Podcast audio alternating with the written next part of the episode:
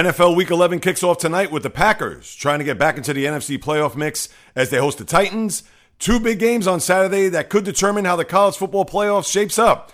Road Warriors, they're not, as Golden State loses away from home yet again and spoil a Steph Curry 50 point effort in the process. Justin Verlander not only wins another World Series ring, but takes home a third Cy Young as he awaits a last huge payday as he'll likely leave Houston for greener pastures. See what I did there? And the World Cup begins on Sunday. I'll preview the event that many in the world have been looking forward to for more than four years. If sports is what you love, crave, and looking for, then hop along as I take you through the entire landscape. It's all coming up. But first, this message. What has happened, to my good people? Thank you so much for passing by to listen to me wax poetic as I talk about anything and everything that's happening in the world of sports. If you haven't done so, please subscribe, rate, and review this podcast on wherever you listen to podcasts.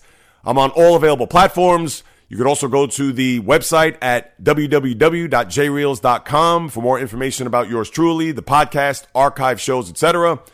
All I want to do is increase the visibility of this podcast, so please throw me a few stars, write a review. It will go a long way into getting the word out. Even take a screenshot, send it to your friends, send it to me on social media. I'm more than happy, willing, able, and open to get your feedback on what it is that you enjoy most about the J Reels podcast. So, with that being said, let's hit it. The J Reels podcast begins in five, four, three, two, one. Let's get this sports podcast party started, all right?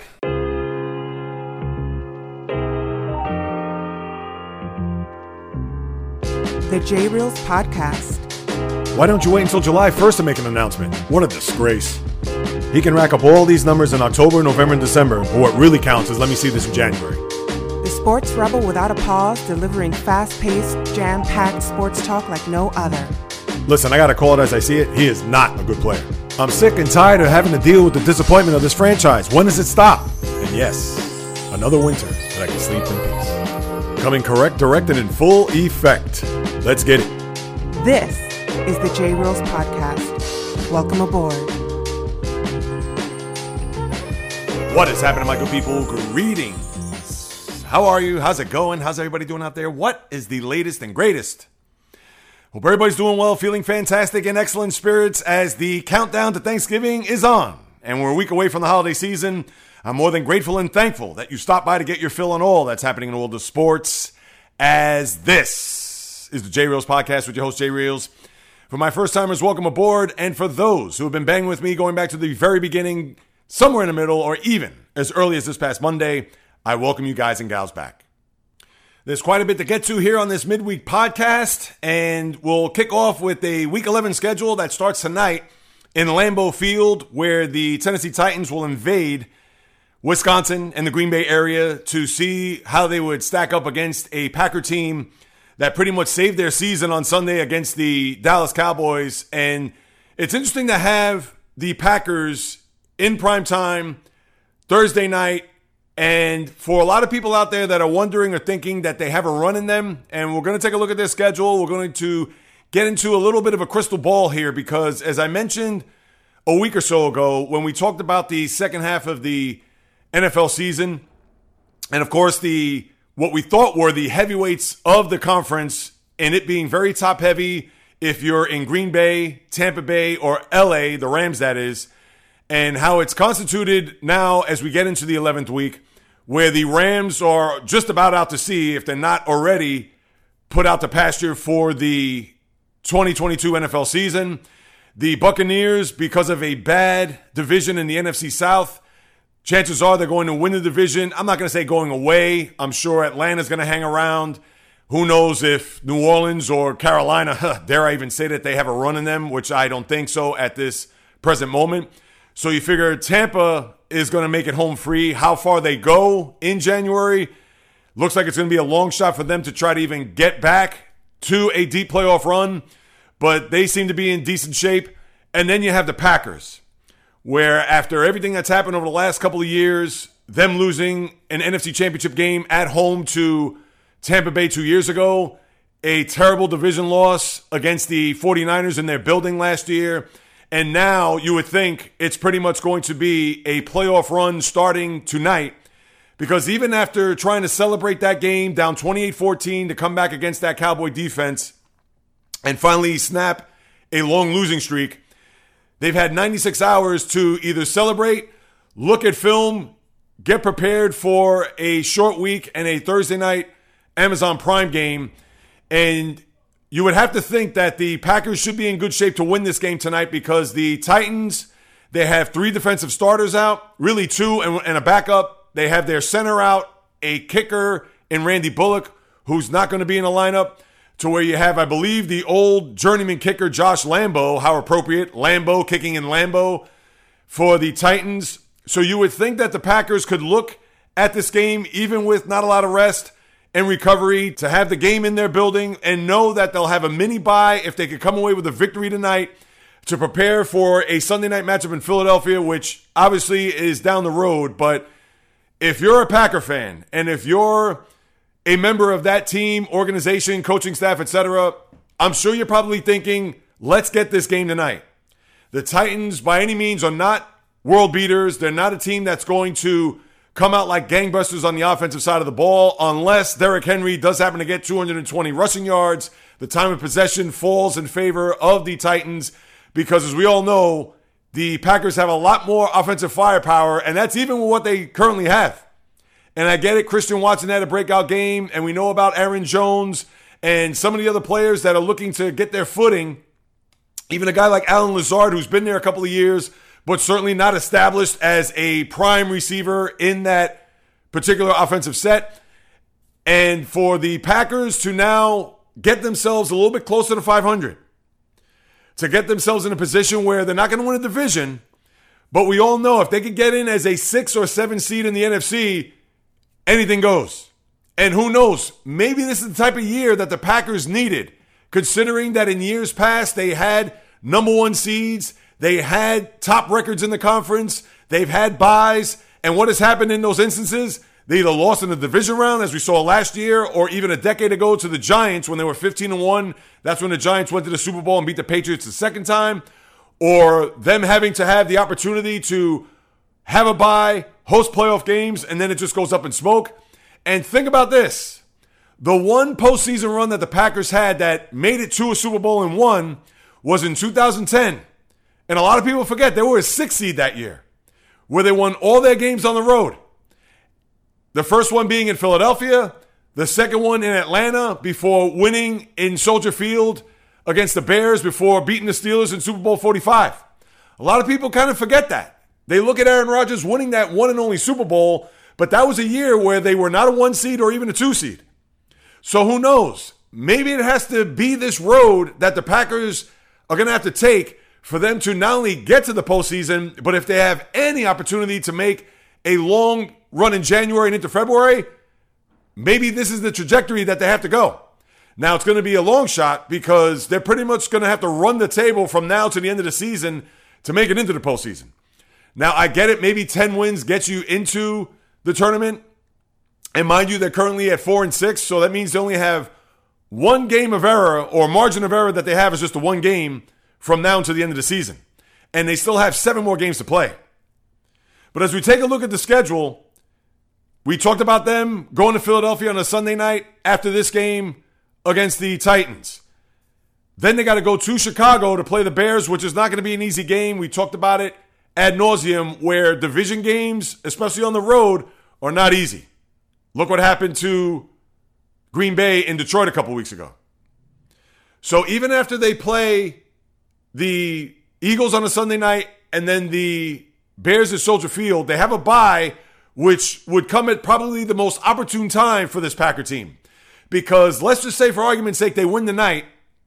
And if you want to throw in that one game that they could actually lose, okay, we'll give you the game against the Eagles where they'll lose. But the following week at Soldier Field, if they were to win that and get themselves to six and seven, their last four games home against the Rams, which they could beat, at Miami, which is going to be a tricky game.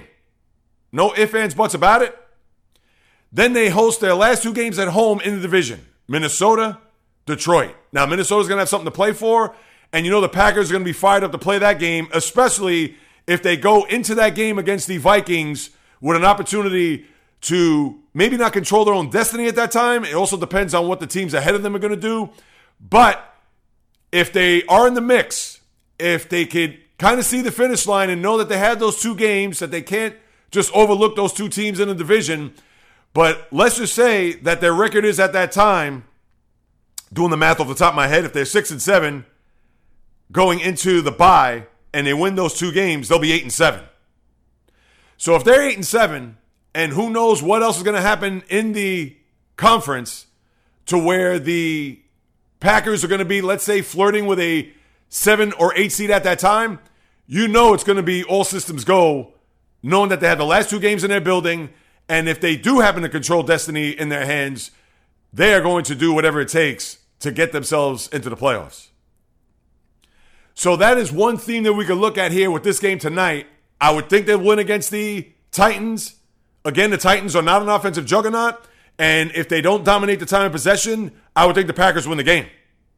Now, mind you, they could have a four turnover game. Who knows what's going to happen with the special teams? Of course, can't predict that. But I would think the Packers should be able to win this game, knowing that even after a short break and not really being able to celebrate the win over Dallas, they know that if they can win this game and go into this mini bye, that they can exhale, they can rest, recover. They'll have Thanksgiving next week, and then focus in on the Eagles next Sunday night. Do I think they're going to make this run? I don't know if they're going to have it in them.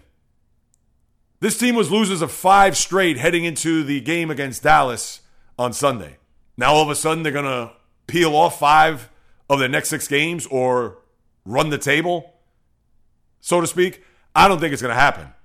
But I would not be surprised if they go into the bye at six and seven on the fringe and then beat the Rams to get to 500. Miami, that's going to be a toss up. Miami's going to need the game, as we all know. And to me, that's going to be the one game a lot of people are going to look at because you would expect them to lose to Philadelphia in Philly. But for that game on Christmas Day in Miami, that could be the Packers season right there.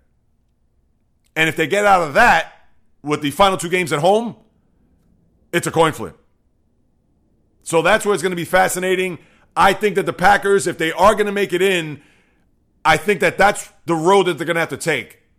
They either have to lose to Philly or Miami, one of the two. They can't lose both because I don't know if nine and eight is going to get you into the postseason in the NFC. So that's why I figured if they're going to have the one slip up, they could probably do it in Philly or in Miami, but they got to win one of those two games. And then let's see where the chips fall, especially after the Christmas Day game, because we'll have a better idea and understanding of where the Packer season will be at that time. So that's what you got there to kick us off for a week 11 Thursday night and finally a decent game for Amazon Prime and for the country to see because what we've seen here over the last few weeks Philly at Houston, Atlanta, Carolina I mean, these are just eyesores of games. So when we look at the schedule for this coming Sunday, not too impressive when we take a big look at it. I know in a few weeks, I believe December 4th, that is going to be, I'll go as far as saying an epic day considering what has transpired here over the first 10 weeks of the season. But your highlight games of this weekend, your 425 game, now remember, was flexed out because Cincinnati Pittsburgh was your Sunday night game originally, but they moved the Kansas City Chief LA Charger game to the Sunday night game for NBC. So your 425 window is Dallas at Minnesota, which is an excellent game. And let's see if the Cowboys bounce back after what happened at Lambeau there this past Sunday. But Cincinnati Pittsburgh is also your 425 game. I would think that the country is going to see mostly Dallas, Minnesota. You have Vegas at Denver's your other four o'clock games. So only three four o'clock games where the four byes you have this week are Miami, Seattle, Tampa, and Jacksonville. So three of the four teams that are sitting out this week are actually good teams. So you're not going to be able to see them play this coming weekend. But besides that, are the Jets and Patriots a watchworthy game, I guess. Only because the Jets coming off a bye, and let's see if they could exact some revenge well what happened at MetLife a few weeks ago. Other than that, you have slim pickings, people. I'm sorry to say. Chicago at Atlanta, Cleveland at Buffalo, Philly at Indy, maybe with Jeff Saturday and what happened there last week at the desert. Maybe there's a little juice for that game, but again, are you going to run to the set to watch Eagles Colts? I don't think so. Rams at New Orleans, Detroit at the Giants, Carolina at Baltimore, Washington at Houston. Just rough games, no matter how you cut it. And the Monday night game, although it's in Mexico, but it's San Francisco at Arizona. So the only games you could really look at would be Dallas, Minnesota, your 425 window. One o'clock. I'd have to say Jets Patriots, as crazy as that may sound, because Philly, Indianapolis is not tickle my fancy to say the least. Cleveland, Buffalo, I don't want to hear it. And now you have Deshaun Watson. He's back in the building, so he's practicing as he gets ready for his December 4th season debut and Cleveland Brown debut. And it's funny, I mentioned about those games on December 4th. And you know what? I'll take a peek at that right now before I move to college football. The games on December 4th, where you have Cleveland going to Houston. Now, I understand that's an under the radar game. A lot of people aren't going to pay attention to that because it has no playoff implications whatsoever. But because it's Deshaun Watson's first game in almost two years and it's against his former team in Houston, I guess that's the precursor to what lies ahead. And it's interesting because the Thursday night matchup heading into that December 4th weekend is Buffalo New England. And that's going to be the first of two matchups between those two teams. So if that's going to kickstart what leads to be a good weekend in the sport that Sunday, then that's pretty good. You have Jets at Minnesota, Washington at the Giants, which for right now, that looks like a decent game. It's not a great game, but the Washington football team has put themselves in good stead after what took place there on Monday. And the Eagles, of course, 8 0 going into the game but they end up losing, and the Commanders were able to eat a lot of the clock. 12 for 21 on third down, where they got a lot of first downs on the ground and a lot of turnovers there by the Philadelphia Eagle offense, which we had not seen pretty much throughout the first 10 weeks of the season, was a recipe for them losing their first game. And the 72 Dolphins, whether up in the heavens or here on planet Earth, have been celebrating and, of course, toast to the 50th anniversary of that Dolphin team, who was perfect, 17 and 0, as we all know. Tennessee at Philadelphia, decent game. Miami at San Francisco, good game. Kansas City at Cincinnati. Your Sunday night game, I don't know if that's going to get flexed out. Indianapolis at Dallas. Ugh. They probably won't flex out of that because Dallas, as we all know, huge market, and they are the Cowboys. But that's a week. What else? Did I miss any other games? Green Bay at Chicago. Obviously, we talked about the Packers just a few minutes ago, so that's going to be a big game for them, especially if they lose to the Eagles there Sunday night. So this is a decent slate of games. Not epic, not fantastic, but it's epic in the grand scheme of things when we look at the way the schedule has unfolded this year. So that's what we have in the NFL for week 11, and I even looked a little bit beyond there. Of course, with Thanksgiving a week from today, we have the three games Buffalo, Detroit, Giants at Dallas, which right now is looking like a very good game. And then the nightcap is New England at Minnesota. All right, not too bad. So we have that to look forward to here between tonight, this coming Sunday, and then obviously next Thursday. But as I turn my attention to the college football scenario and what we have here, not much to sneeze at when we look at the games. Obviously, the week after, you're going to have USC, Notre Dame. You're going to have, obviously, Ohio State, Michigan, which we'll talk about there next week.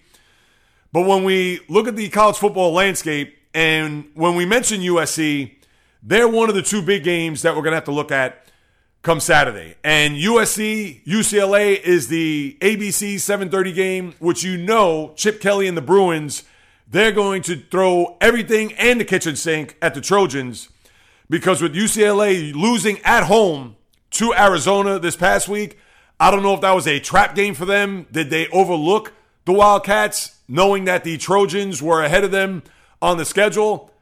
It's quite possible. But now with USC coming to play against the Bruins, with the Trojans looking ahead to see if they could get themselves a part of the college football playoff mix, and if the Bruins were to do whatever they can to upset the apple cart, to throw a few wrinkles, to do whatever they can to torpedo their hopes, you know that this is going to be pretty much their national championship because the Bruins aren't going to be a part of that mix, not a part of the discussion when it comes to the Final Four come New Year's Eve. So you would think what Chip Kelly is telling his team, his players right now, is that this is it. This is our bowl game before the bowl game, and whatever we could do to upset that, this is the plan. And let's see what Lincoln Riley is going to be able to come up with. This is a big game for USC, as we know, and for that program. Because even with Notre Dame the following week, and I believe that game is at USC. Yes, it is, because usually the games against Notre Dame take place in October.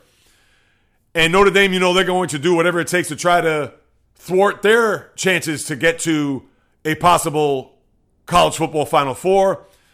But that's going to be the one game that USC is going to look at here to think that if they could somehow, some way beat the Bruins, not to say it's going to be smooth sailing from then on out, because again, they do have Notre Dame and then the Pac 12 title.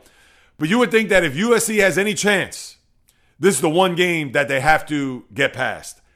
And that's not to say that Notre Dame is not going to be able to do so or whomever they play in the Pac 12 championship.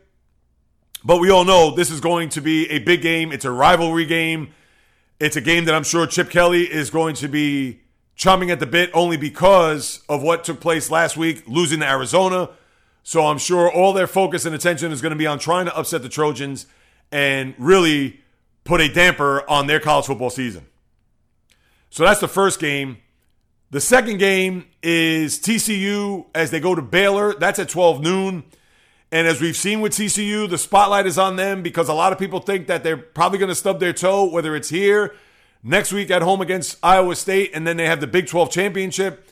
Baylor, they have a very good offense. They could put up points, but I don't know what happened to them last week because as much as they've been able to put up some points on the board against the Oklahoma States of the world, Texas Tech, Oklahoma, etc., for whatever the reason, at home against Kansas State, they only put up a field goal. So who knows which Baylor team you're going to get? Now, again, it's in their building, and who knows? I'm not going to say that they even overlooked Kansas State because they're a top ranked team in the nation because they wanted to do whatever it takes to try to slow down this Horn Frog train. But the Baylor team, you're not going to know what to expect here. I'm sure they're going to be primed and ready to go to do whatever they could possibly do to upset TCU and certainly throttle their attempt to try to make it to the college football playoff. But with TCU, one thing that I heard in an interview with the coach, Sonny Dykes, is that the team is not talking about any national championships. They're not talking about Final Fours. They're not talking about even the college football playoff. They're just going ahead one week at a time, making sure that they are focused, disciplined, and not look ahead or not try to read the press clippings to think that this team is going to be, as I said, last year's Cincinnati team that made it to the Final Four. They're certainly not looking that far ahead. They're only looking at what's in front of them. And that is a good tack to take because for a team that has been under the radar up until the last couple of weeks, once the polls and the rankings have come out, and I'm sure, as I've said before, whether you're LSU, whether you're Tennessee, or even USC that thinks that they belong because of their strength of schedule, because of their reputation, etc., of course, TCU is saying, uh uh-uh, uh, we are going to be the team that's going to represent, hopefully, if they're able to beat Baylor here, of course, beat Iowa State the next week, and then winning the Big 12 championship, there's going to be no dispute.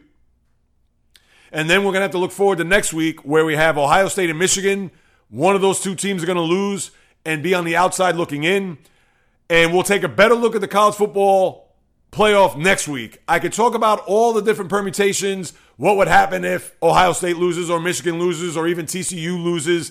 Does that mean LSU, if they beat Georgia in a national, not a national championship, I'm getting way too ahead of myself, but if they win in the SEC championship, do they automatically make it into the college football final four, knowing that Tennessee drubbed them in their building and LSU has two losses?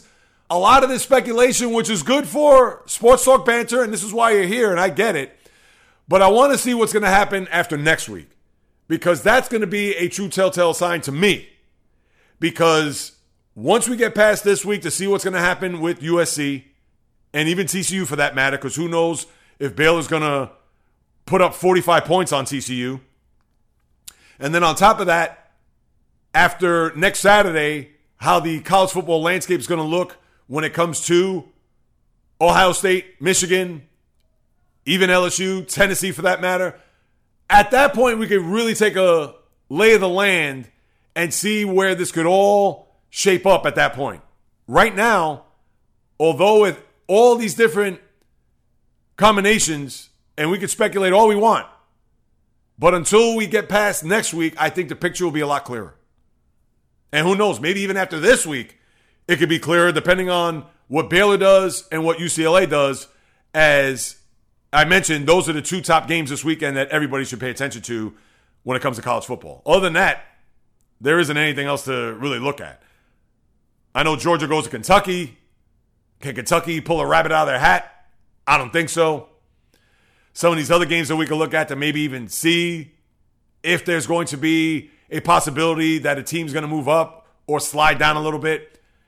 It's all going to bank on TCU and LSU, at least for me, right this very minute.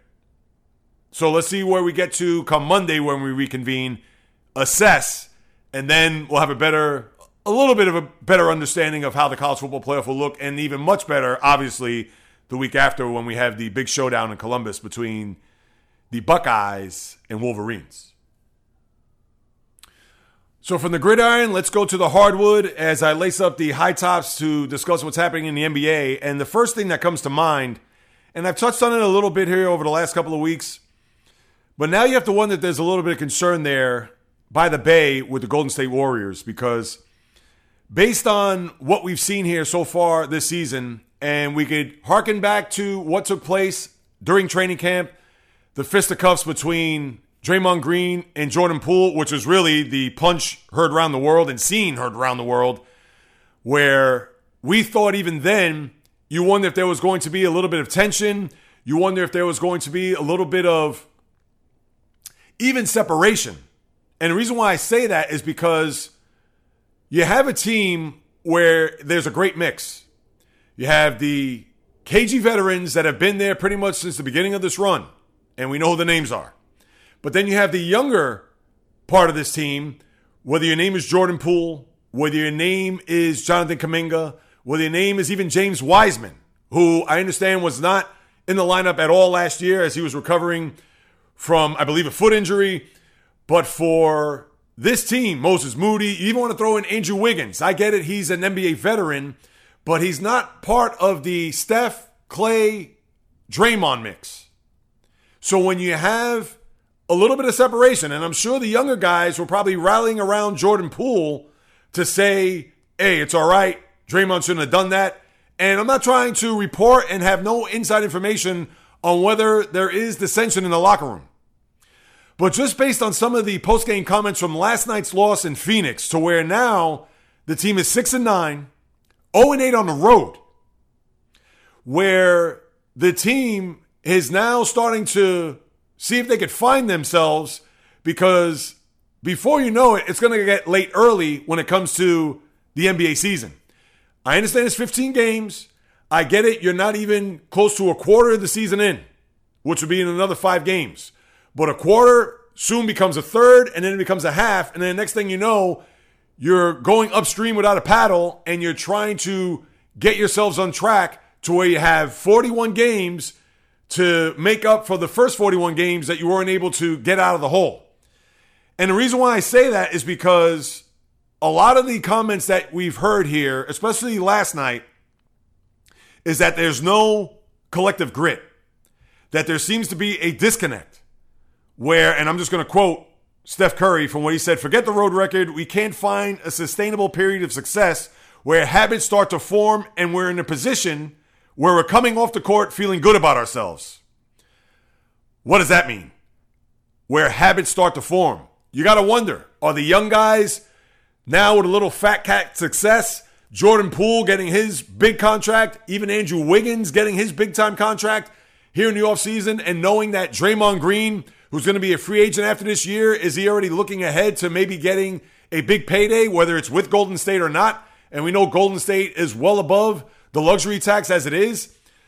These are some of the things that are going to be in play here, and that I actually thought, fight or no fight, but I thought that the fight heightened a little bit of maybe, I could say disconnect, but I'll go as far as saying, to put it nicely, a lack of cohesion.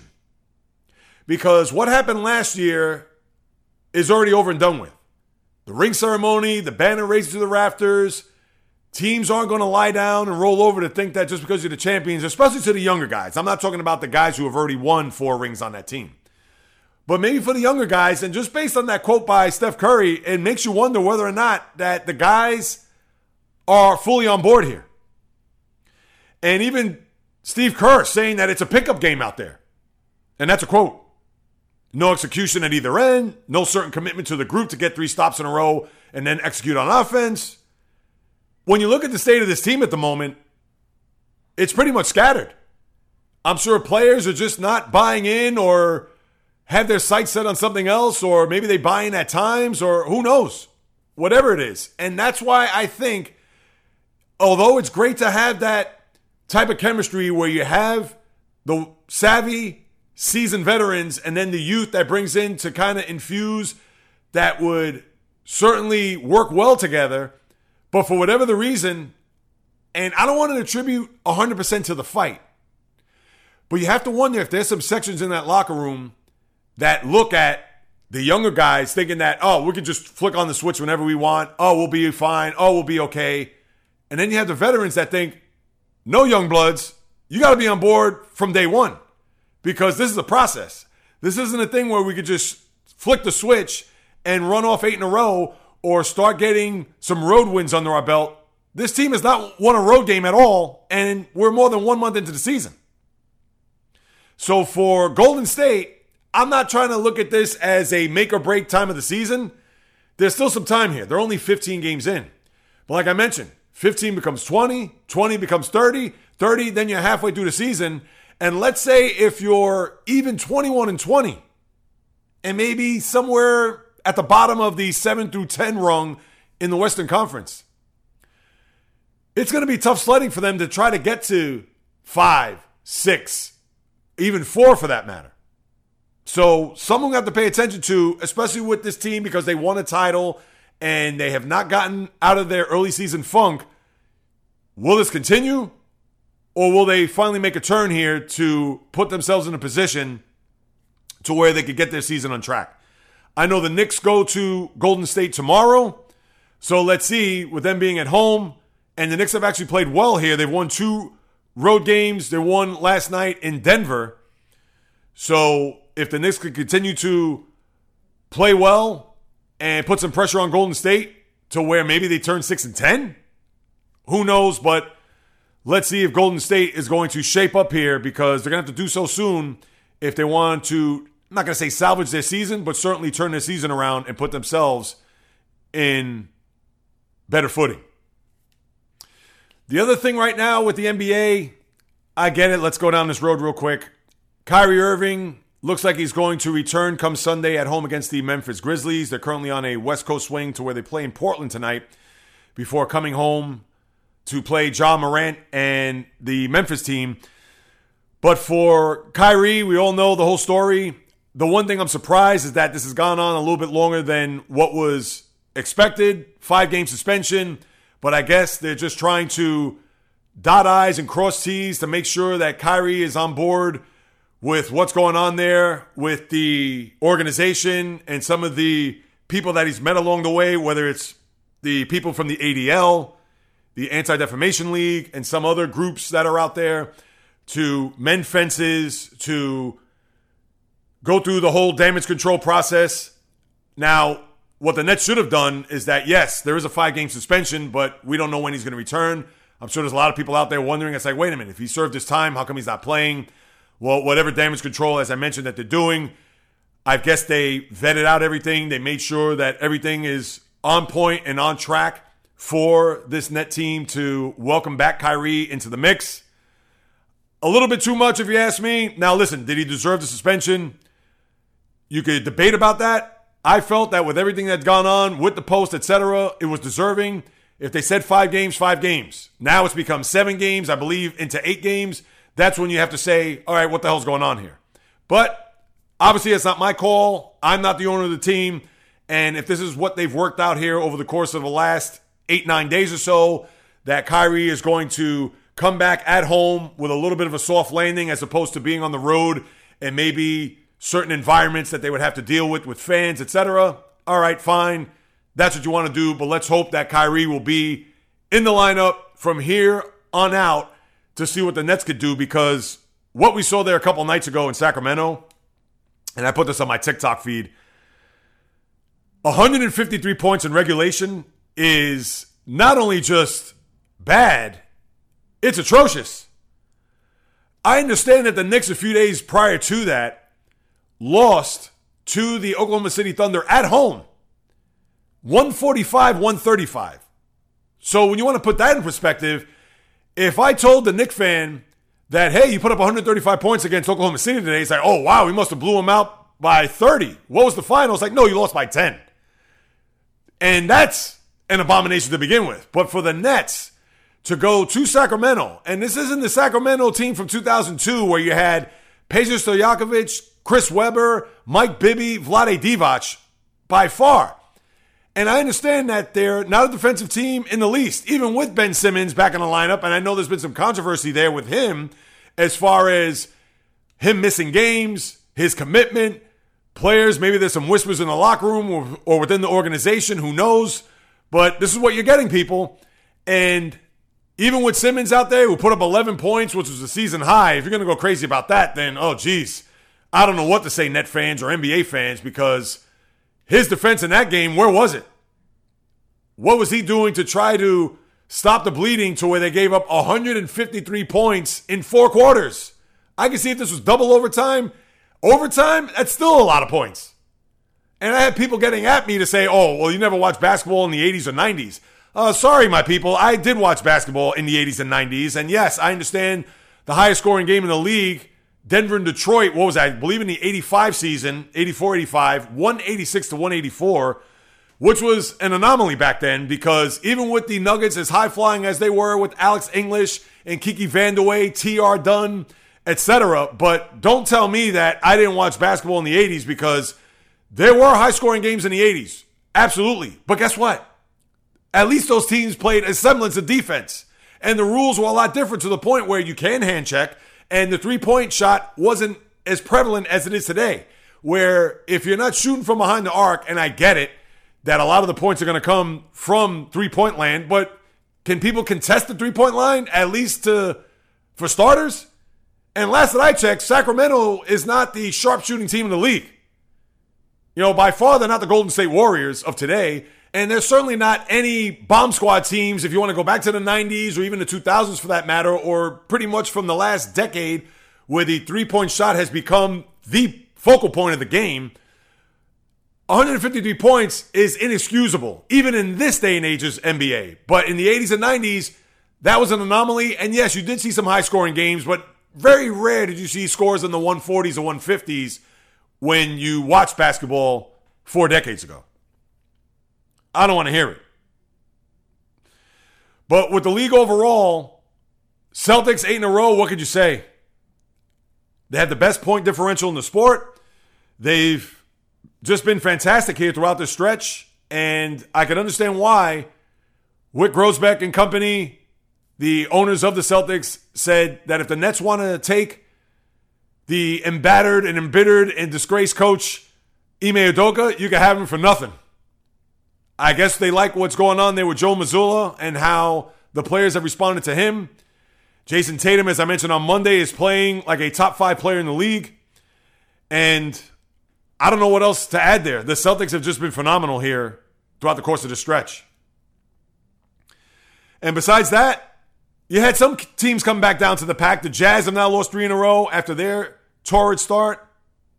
Same for the Cavaliers. And based on what I've read by the coach, JB Bickerstaff, they had that fat cat mentality early on where I guess they were reading the press clippings and thinking that they were belonged as far as being a top upper echelon team in the East.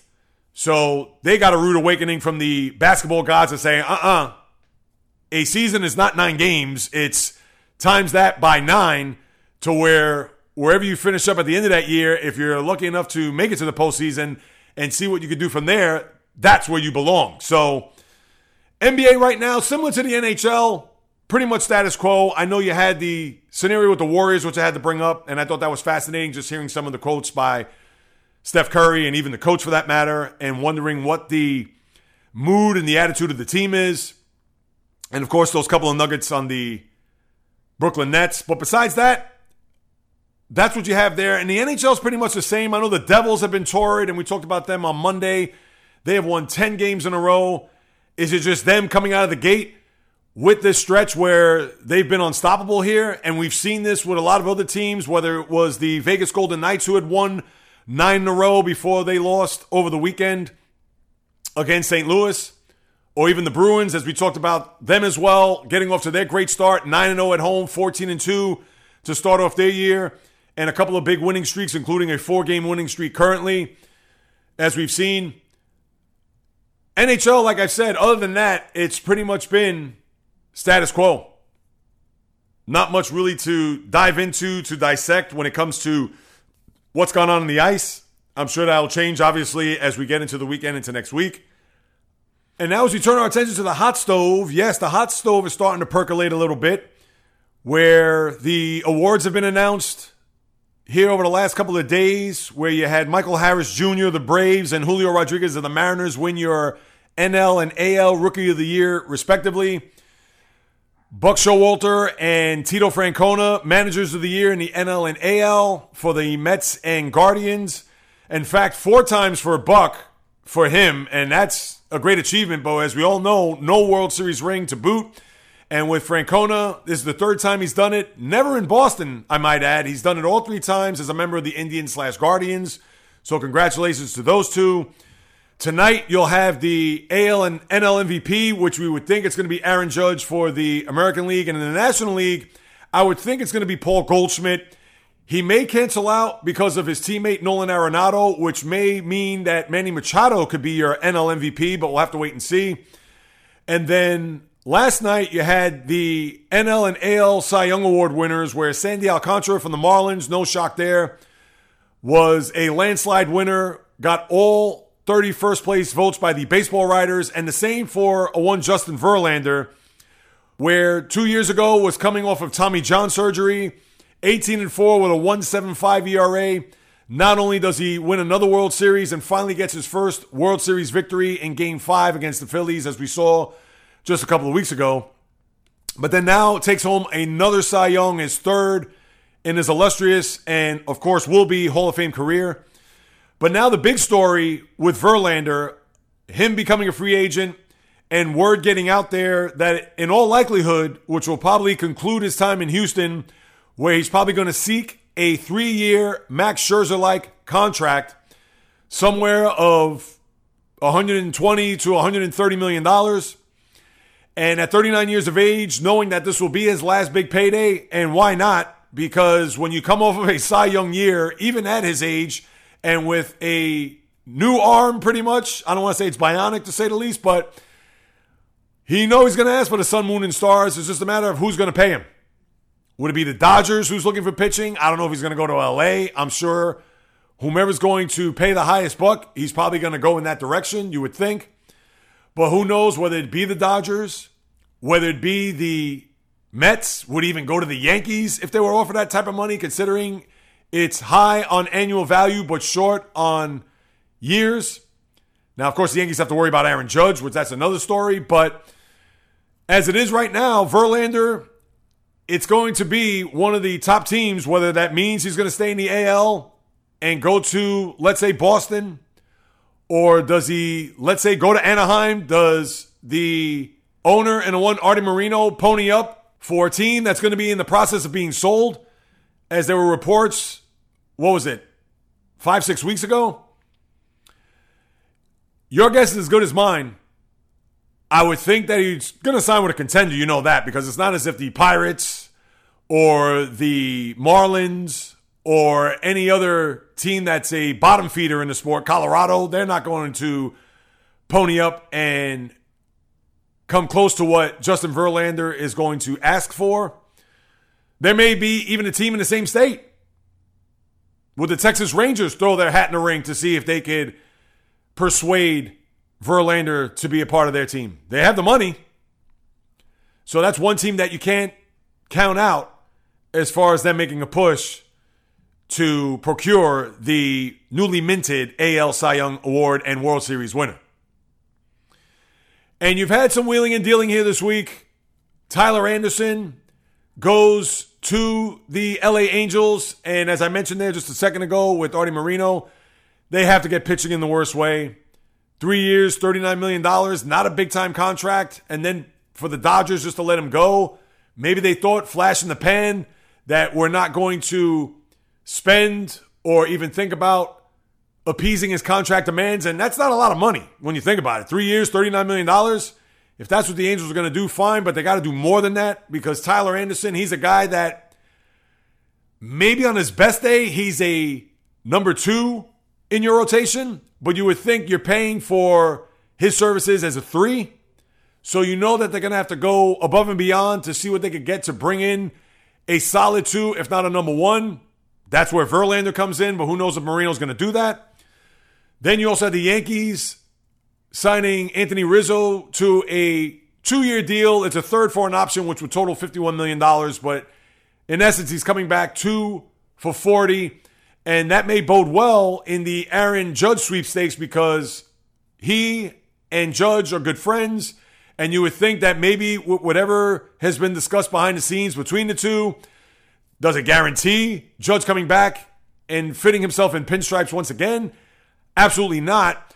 But who knows? Maybe there was a scenario where Judge thinks that as long as the Yankees reach this number and based on what Hal Steinbrenner has said and the front office of the Yankees knowing that they want Judge back and they're going to need him back, they're probably going to have to overpay him in the process. But if Rizzo was the one carrot that was dangling in order for Judge to be a part of this team for the next at least seven years moving forward, then who knows? Maybe that's a good sign.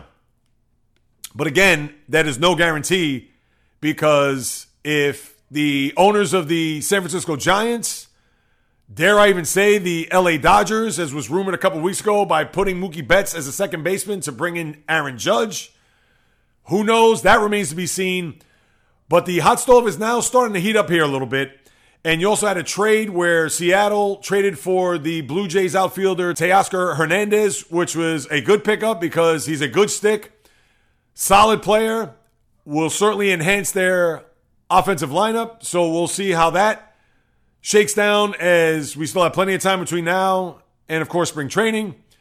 So we need to see what's going to happen here, as I mentioned on Monday, with the bigger free agents that are out there the aforementioned Judge, Jacob DeGrom, Carlos Correa, Trea Turner, and those are just the few to name. Obviously, there are several others. But with Thanksgiving on the horizon, let's see if anything will start to percolate between now and then, as it usually does happen around then. But for certain, yours truly will have the finger on the pulse as to what's going to happen here with the hot stove. And to close out, yes, people, I'm going to go there. The World Cup begins on Sunday. And listen, you're going to get the bare bones facts about what's going to take place here over the course of the next month starting Sunday. And as we know, the World Cup usually takes place in June. I believe it's the first time in the history of the World Cup that it's not taking place in the month of May, June, or July. Qatar is your host for this tournament, and because of the oppressive heat and the summers that take place in that region, they moved it to November. So this is one that has been almost four and a half years in the making as to who will be the next World Cup champion. Now, one thing for certain you're not going to see is Italy. For the second consecutive time, they did not qualify for the World Cup. And I know I mentioned on my social media feeds that historically, obviously, Italy is a powerhouse. They're always in the mix when it comes to the possibility and the potential of them winning the whole thing. You're not going to see them this time around, again, based on them not qualifying.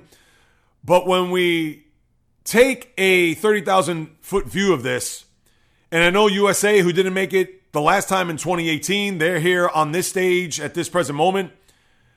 And currently, when we look at their odds, they are 100 to 1. So if you want to put down 100 shekels for USA to win the whole thing, you'll come out like a fat cat, that's for sure. But we all know who the powerhouse teams are when it comes to this particular setting.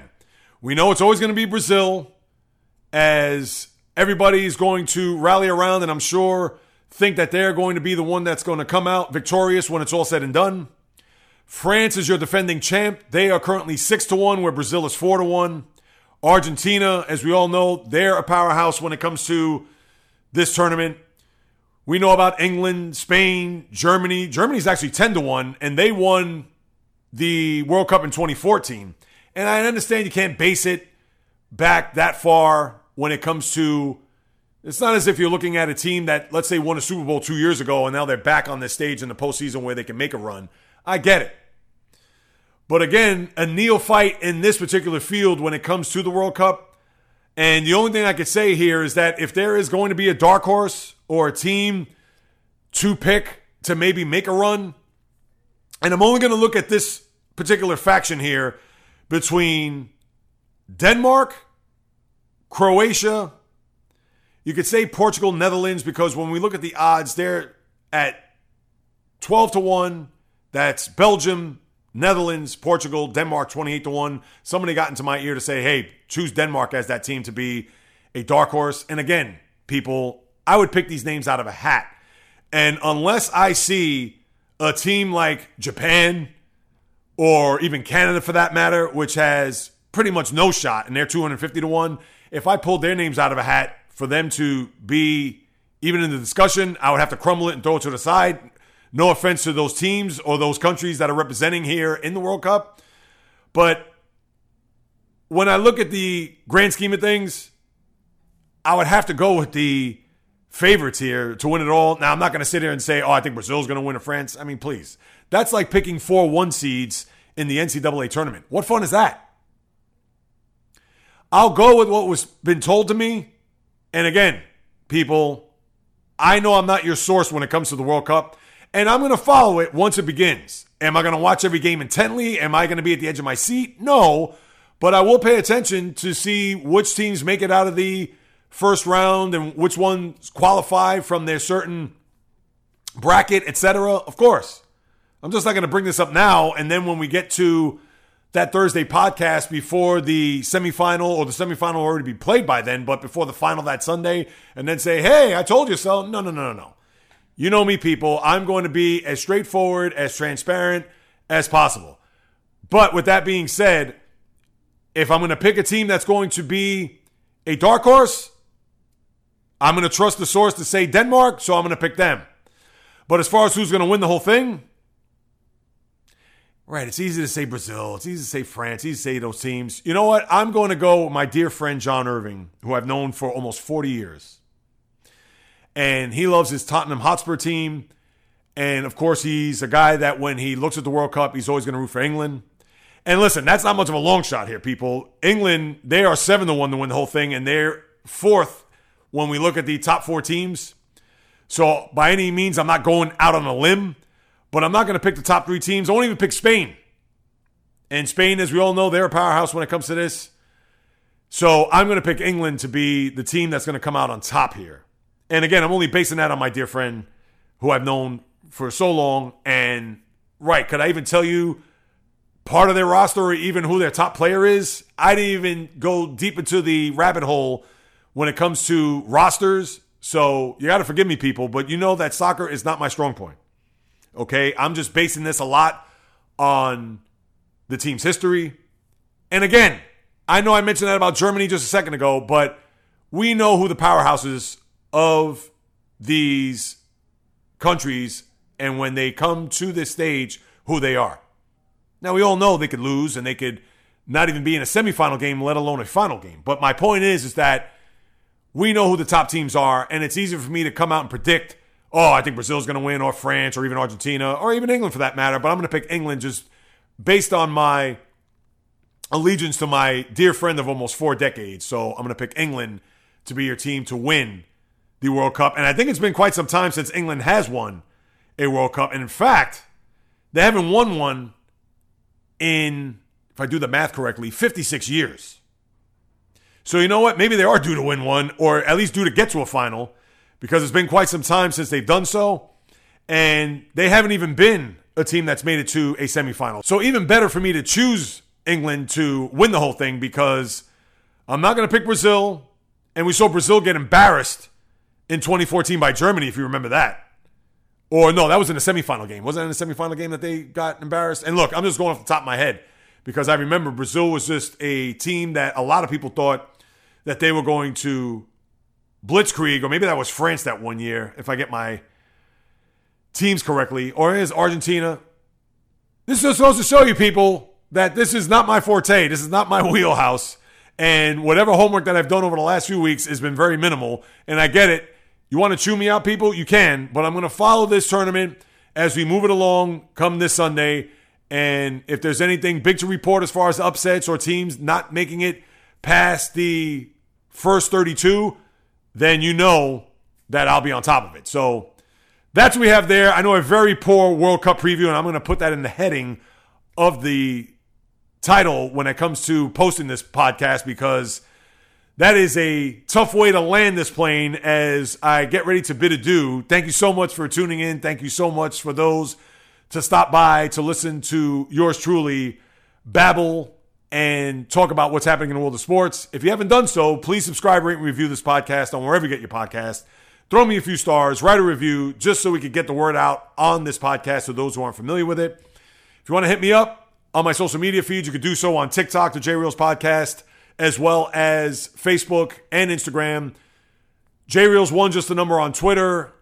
The old fashioned way by email, the Podcast at gmail.com. Please send me a question, comment, suggestion. I'll be more than happy to follow up. And if you want to contribute to this endeavor, you can do so by going to my Patreon page, P is in Paul, A T is in Tom, R E O N is in Nancy, slash the J Reels podcast. Whatever you want to put forth, I would sincerely and gratefully appreciate it. It will go 100% to this production, to the upkeep of the website, equipment, etc. Because whether you do or do not know, this is what I love to talk about, people. This is not only the short term, it is my long term future. This is what I want to do full time.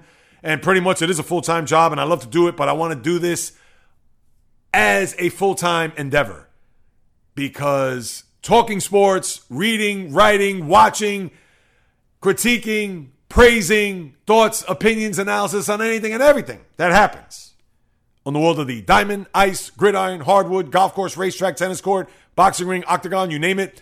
From my lips to your ears, from my heart to your soul, from where I am to wherever you are, the J Reels podcast always comes correct, direct, and in full effect. From the South Bronx, the South Beach, the South Central, the South Pacific, and all points beyond, peace, love, and God bless everybody. And until next time on the J Reels podcast, on the flip, baby.